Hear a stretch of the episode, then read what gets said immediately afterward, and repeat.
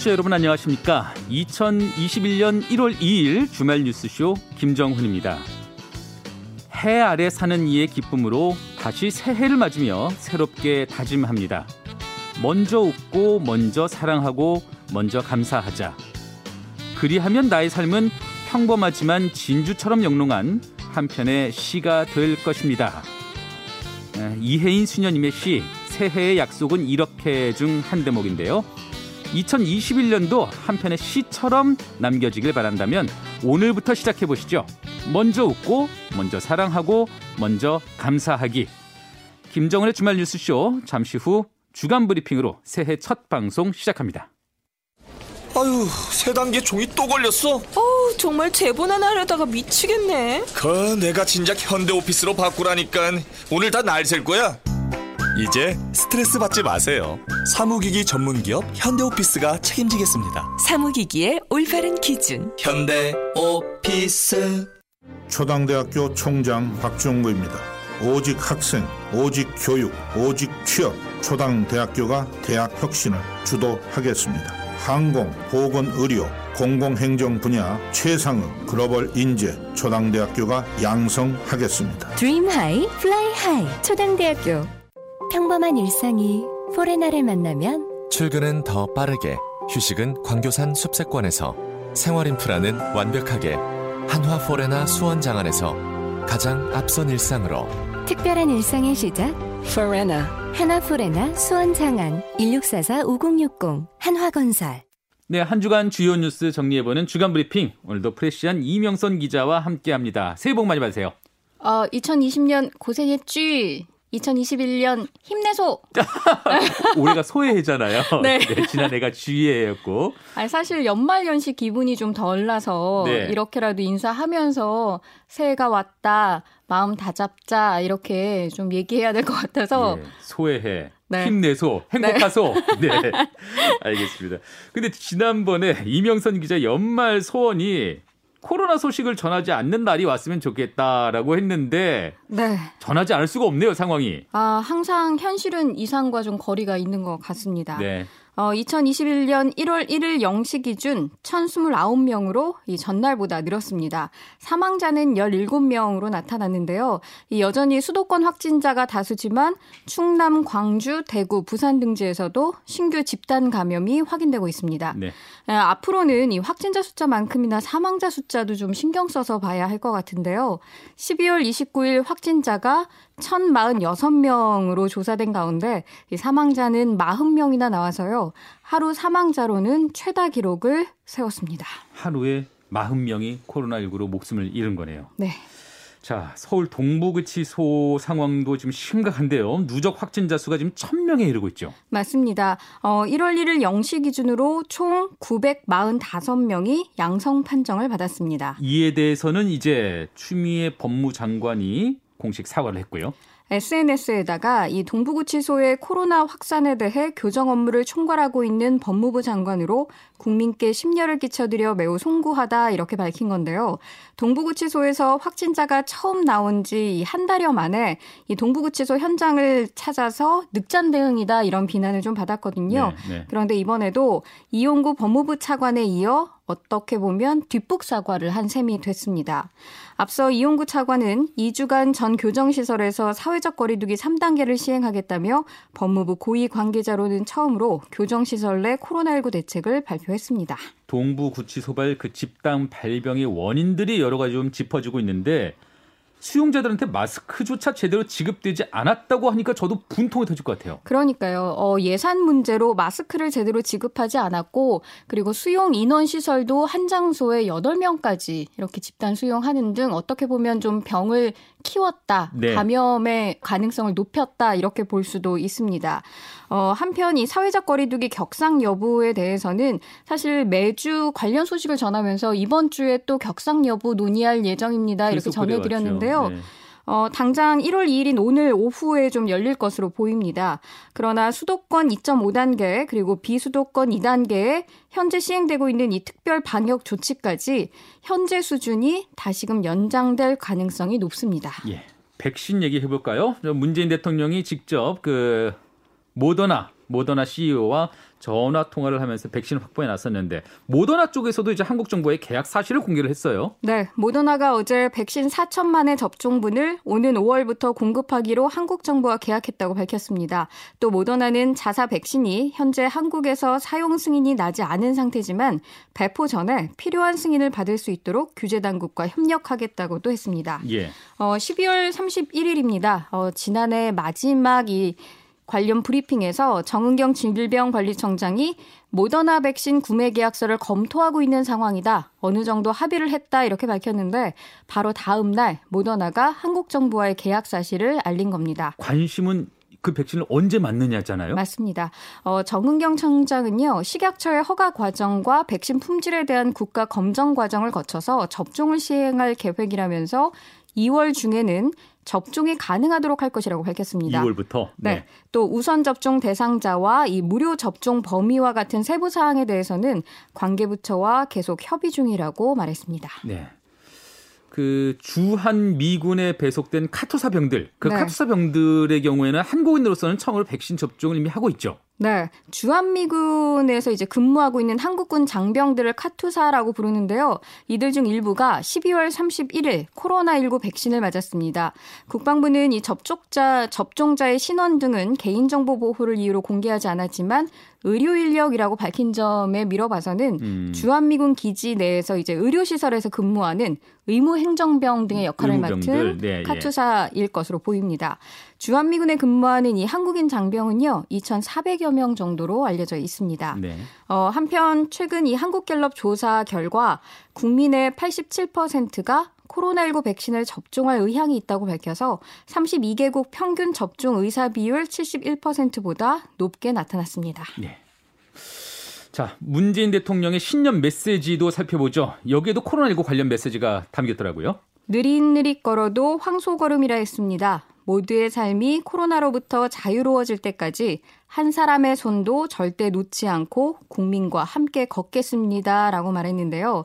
이어 소중한 가족을 잃은 분들과 지금도 병마와 싸우고 계신 분들, 방역 일선에서 애써오신 분들과 희망을 간직해주신 국민들께 국민 일상의 회복으로 보답하겠습니다. 라고 전했습니다. 그 신년 메시지가 참 이례적으로 짧아요. 맞습니다. 그래서 짧고 좀 간결해서 더 좋았다 이런 분들도 있었는데 반면에 그동안 신년사에서는 뭐 성과나 치적을 꼼꼼히 기록했는데 이번에는 달랐다. 청와대 스스로 내세울 게 없다는 것을 자연한 것 아니냐 이런 비판도 있더라고요. 네. 예. 근데 뭐 얼마 전에 있 었던 그 청와대 개각이야말로 이번엔 달랐다라는 평가가 나오는 그런 지점인 것 같고요. 어, 청와대 비서실장으로 유영민 전 과기부 장관을 임명한 건데요. 이에 대해서 좀 의외라는 반응과 함께 잘한 일이다 이런 평가까지 나오고 있습니다. 네. 이 문재인 대통령은 12월 31일 직접 춘추관을 찾아서 이 신임 비서실장인 유영민 전 과기부 장관에 대해 경제, 행정, 정무 등 여러 분야에서 소통의 리더십을 갖춘 덕장으로 코로나 극복과 민생경제 활성화를 위한 한국판 뉴딜의 성공적 추진, 4차 산업혁명을 선도하는 다양한 국정과제를 추진하기 위해 대통령 비서실을 지휘할 최고의 적임자다 이렇게 소개했습니다. 최고의 적임자다. 유영민 신임 비서실장으로 말할 것 같으면은 어, 문재인 대통령이 2016년 그 20대 총선을 앞두고 직접 영입한 인물 아닙니까? 맞습니다. 그리고 20대, 21대 총선에서는 해운대 갑에 출마했다가 뭐 낙선하긴 했는데 이후에 문재인 정부 들어서 그 초대 과기부 장관을 맡기도 했고요.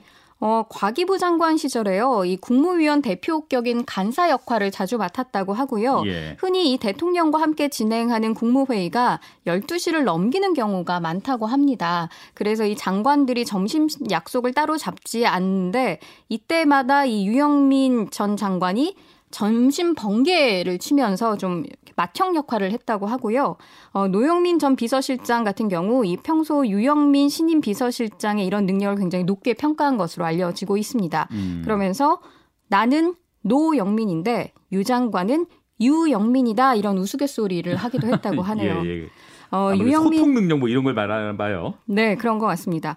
어, 유영민 신임 비서실장은 무엇보다도 바깥에 있는 여러 가지 정서 또 어려움을 부지런히 듣고 대통령께 부지런히 전달해서 잘 보조하도록 하겠다 이런 각오를 밝혔습니다. 네. 아, 신현수 신임 민정수석은 아, 문재인 정부 첫 검찰 출신 민정수석입니다. 이게 네. 검찰 출신이 요새는 잘 발탁이 안 되는 분위기인데도 검찰 출신으로 발탁이 됐어요.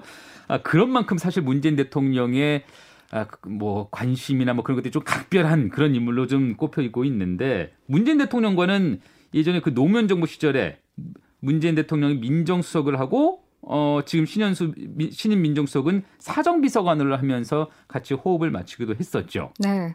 어, 사실 이 신현수 신임 민정수석 같은 경우는요, 문재인 정권 초기부터 민정수석 후보로 꾸준히 거론되어 온 인물이기도 합니다. 예, 예. 어, 말씀하신 것처럼 검찰 출신인 만큼 추미애와 윤석열 갈등 한 1년 정도 벌어졌잖아요. 그로 인해 법무부와 검찰 간의 어떤 관계를 재정립하고 안정적인 협조 관계를 이끌어 내는 데 있어서 관심이 집중되고 있는데요. 신현수 신임 민정수석의 경우 윤석열 총장보다 사법연수원 기수로는 7기수가 높은 선배입니다. 음. 또 검찰을 잘 아는 만큼 검찰개혁 시즌2를 마무리하기 위한 일종의 구원투수로 등판한 모양새입니다. 윤석열 검찰총장이 다른 사람을 몰라도 신현수 민정수석의 말은 듣는다 이런 얘기도 있더라고요. 아, 예. 예. 자, 그 뭐 박범계 법무부 장관 후보자에게 거는 기대도 마찬가지일 것 같은데요. 네, 검찰 개혁과 관련해서 이 추미애 장관과는 다를 것이다라는 기대와 동시에 추미애 시즌 2가 될 것이다라는 우려도 반반씩 나오고 있는데요. 박범계 후보자 같은 경우 이 야당 거부권 무력 화를 한 공수처 개정안을 대표 발의하는 등 최근에 검찰 개혁과 관련해서 굉장히 강한 의지를 보였습니다. 네. 일각에서는 어, 마땅한 대안이 없었다 이런 얘기가 음. 나오기도 하고요. 예. 어, 박범계 후보자는 윤석열 총장과의 관계 정립 질문에서 어, 청문회장에서 말하겠다 이렇게만 밝힌 상태입니다. 그 청문회 이제 1월 중 어느 날 열리게 되겠죠? 어, 판사를 지낸 이 삼선 의원 출신입니다. 박범계 후보자가 그러나 청문회는 결코 무난할 것 같지는 않습니다. 왜요? 일단 최대 쟁점으로는요. 국민의힘 대전 유성을 당협위원장이었던 김소연 변호사 어, 달림은 영창 현수막을 걸었던 분이죠. 음. 이 김소연 변호사를 상대로 한 1억 손해배상 청구 소송건이 될 것으로 보이고요.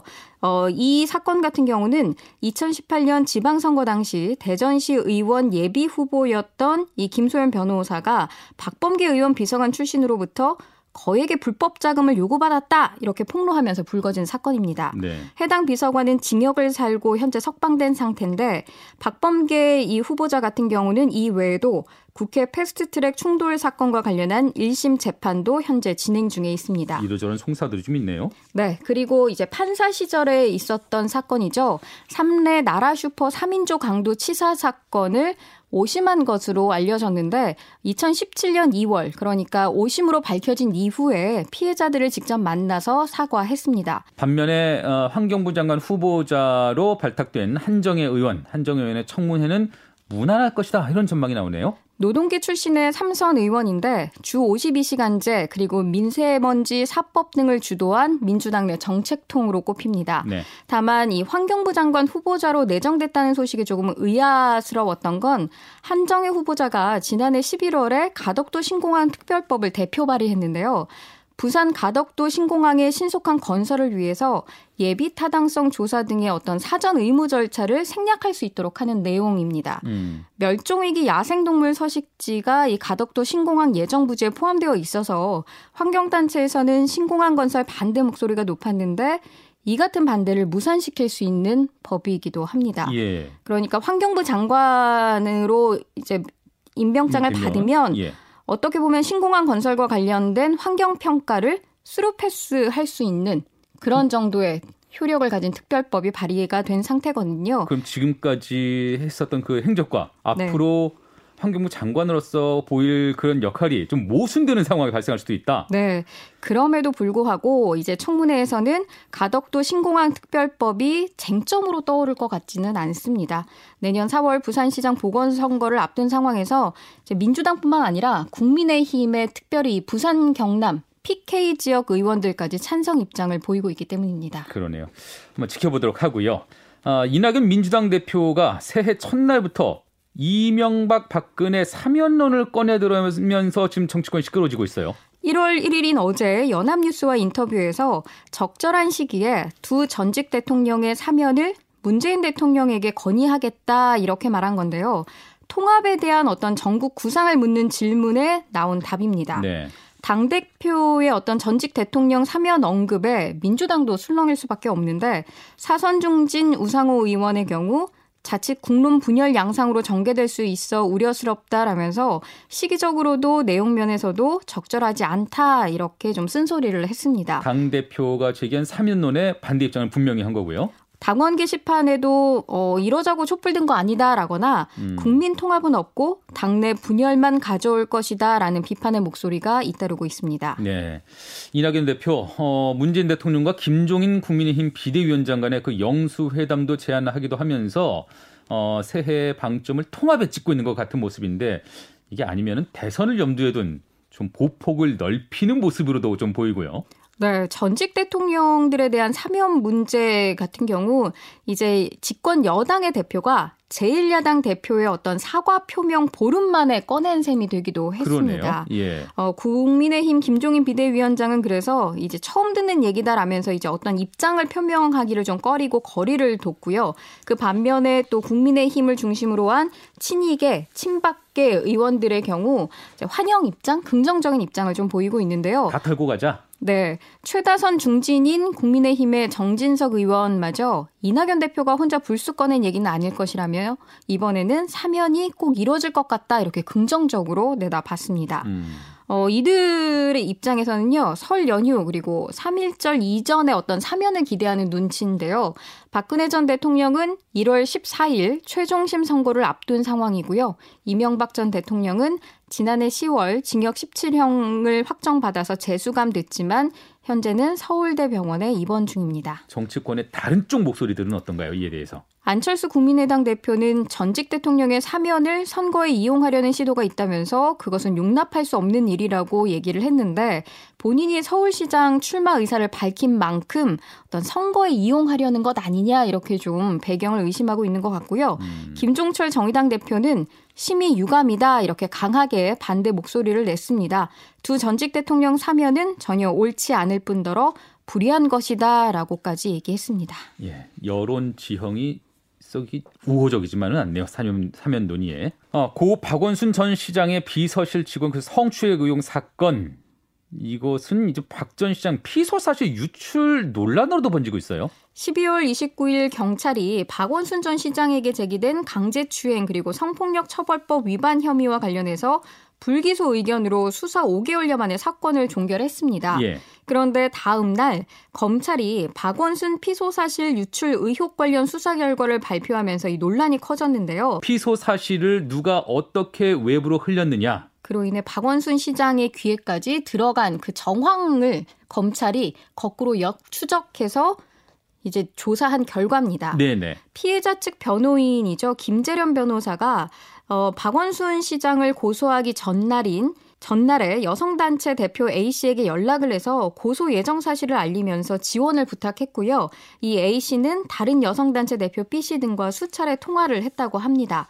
다음 날 이 B씨는 같은 단체 공동대표인 C씨와 통화를 했고 이 C씨 선에서 어떤 문제가 불거졌는데 C씨는 민주당 모 국회의원에게 이 같은 사실을 전한 겁니다. 그 C 씨가 전한 그런 내용을 전한 민주당 모 국회의원, 이 민주당 남인순 의원으로 드러났잖아요. 남인순 의원은 임순영 서울시장 젠더 특보에게 전화를 또 한 것으로 밝혀졌는데 예. 박원순 시장과 관련해서 불미스러운 일이 도는 것 같다라는 말을 전했고 임순영 특보는 박원순 시장과 독대를 하면서 불미스러운 일에 대해 물었지만 당시 박 시장은 그런 것 없다라고 답을 했습니다. 음. 그러나 이 박원순 시장이 당일 밤에 임순영 특보와 다른 고위직 인사를 공간으로 불러서요. 피해자와 4월 사건 이전에 문자를 주고받은 것이 있는데 문제의 소지가 있다라고 털어놨고요. 그리고 이제 다음 날인 7월 9일 오전 모든 분에게 죄송하다라는 메모를 남기고 공간을 나갔습니다. 이후 임순영 특보에게 아무래도 이 파고는 내가 넘기 힘들 것 같다라는 메시지를 보낸 것으로 알려졌습니다. 박원순 시장 피소 사실을 누가 유출했느냐?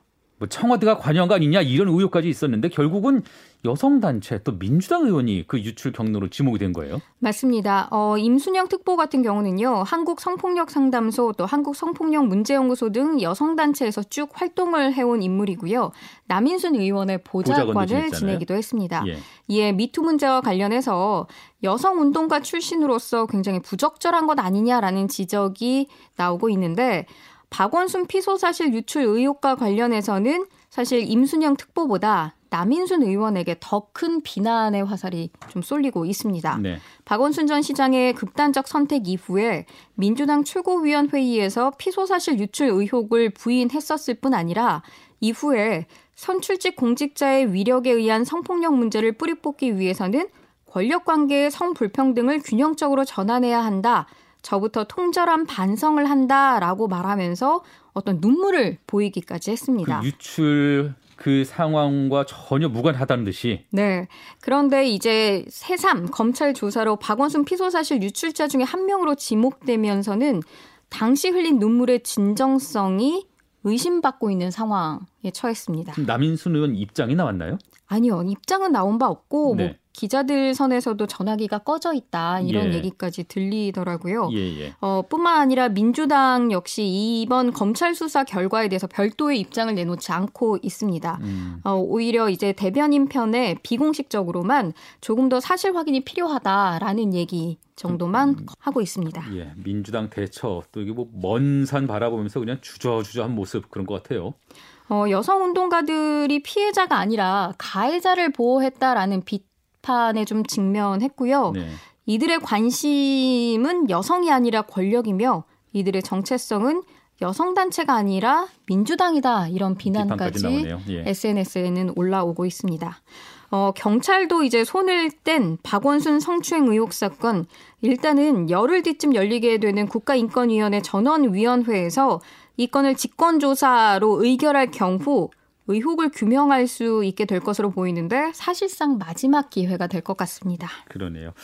자, 해가 바뀌면서 달라지는 것들도 한번 짚어보죠. 어, 새해 가장 큰 변화로는 우선 낙태죄 폐지가 될 것 같아요. 2019년 4월 헌법재판소가 헌법 불합치 결정을 내린 이후 국회가 대체 입법을 마련하지 못해서 2021년 1월 1일 0시를 기해 사라진 상황입니다. 음, 낙태죄 찬반 논란은 사실 뭐 지금 현재도 계속 논란이 있는 상황인데 정부가 내놨던 14주 내 14주 이내 낙태 허용안으로 갈등이 좀 더 깊어지기도 했었어요. 여성계는 전면 폐지 입장을 고수하고 있고요. 보수권과 종교계는 헌재 판결에도 불구하고 이제 존치해야 한다는 입장입니다. 네. 이렇게 양측의 입장이 엇갈리고 있는데 이는 모두 국회 국민동의 청원에 올라 10만 명의 동의를 얻어 상임위에 회부된 상태입니다. 결국은 국회에서 다시 논의하게 되는 건가요? 네, 이처럼 혼란이 거듭 되고 있는데 낙태가 합법인지 아닌지에 대한 의사들의 문의도 끊이지 않고 있다고 합니다.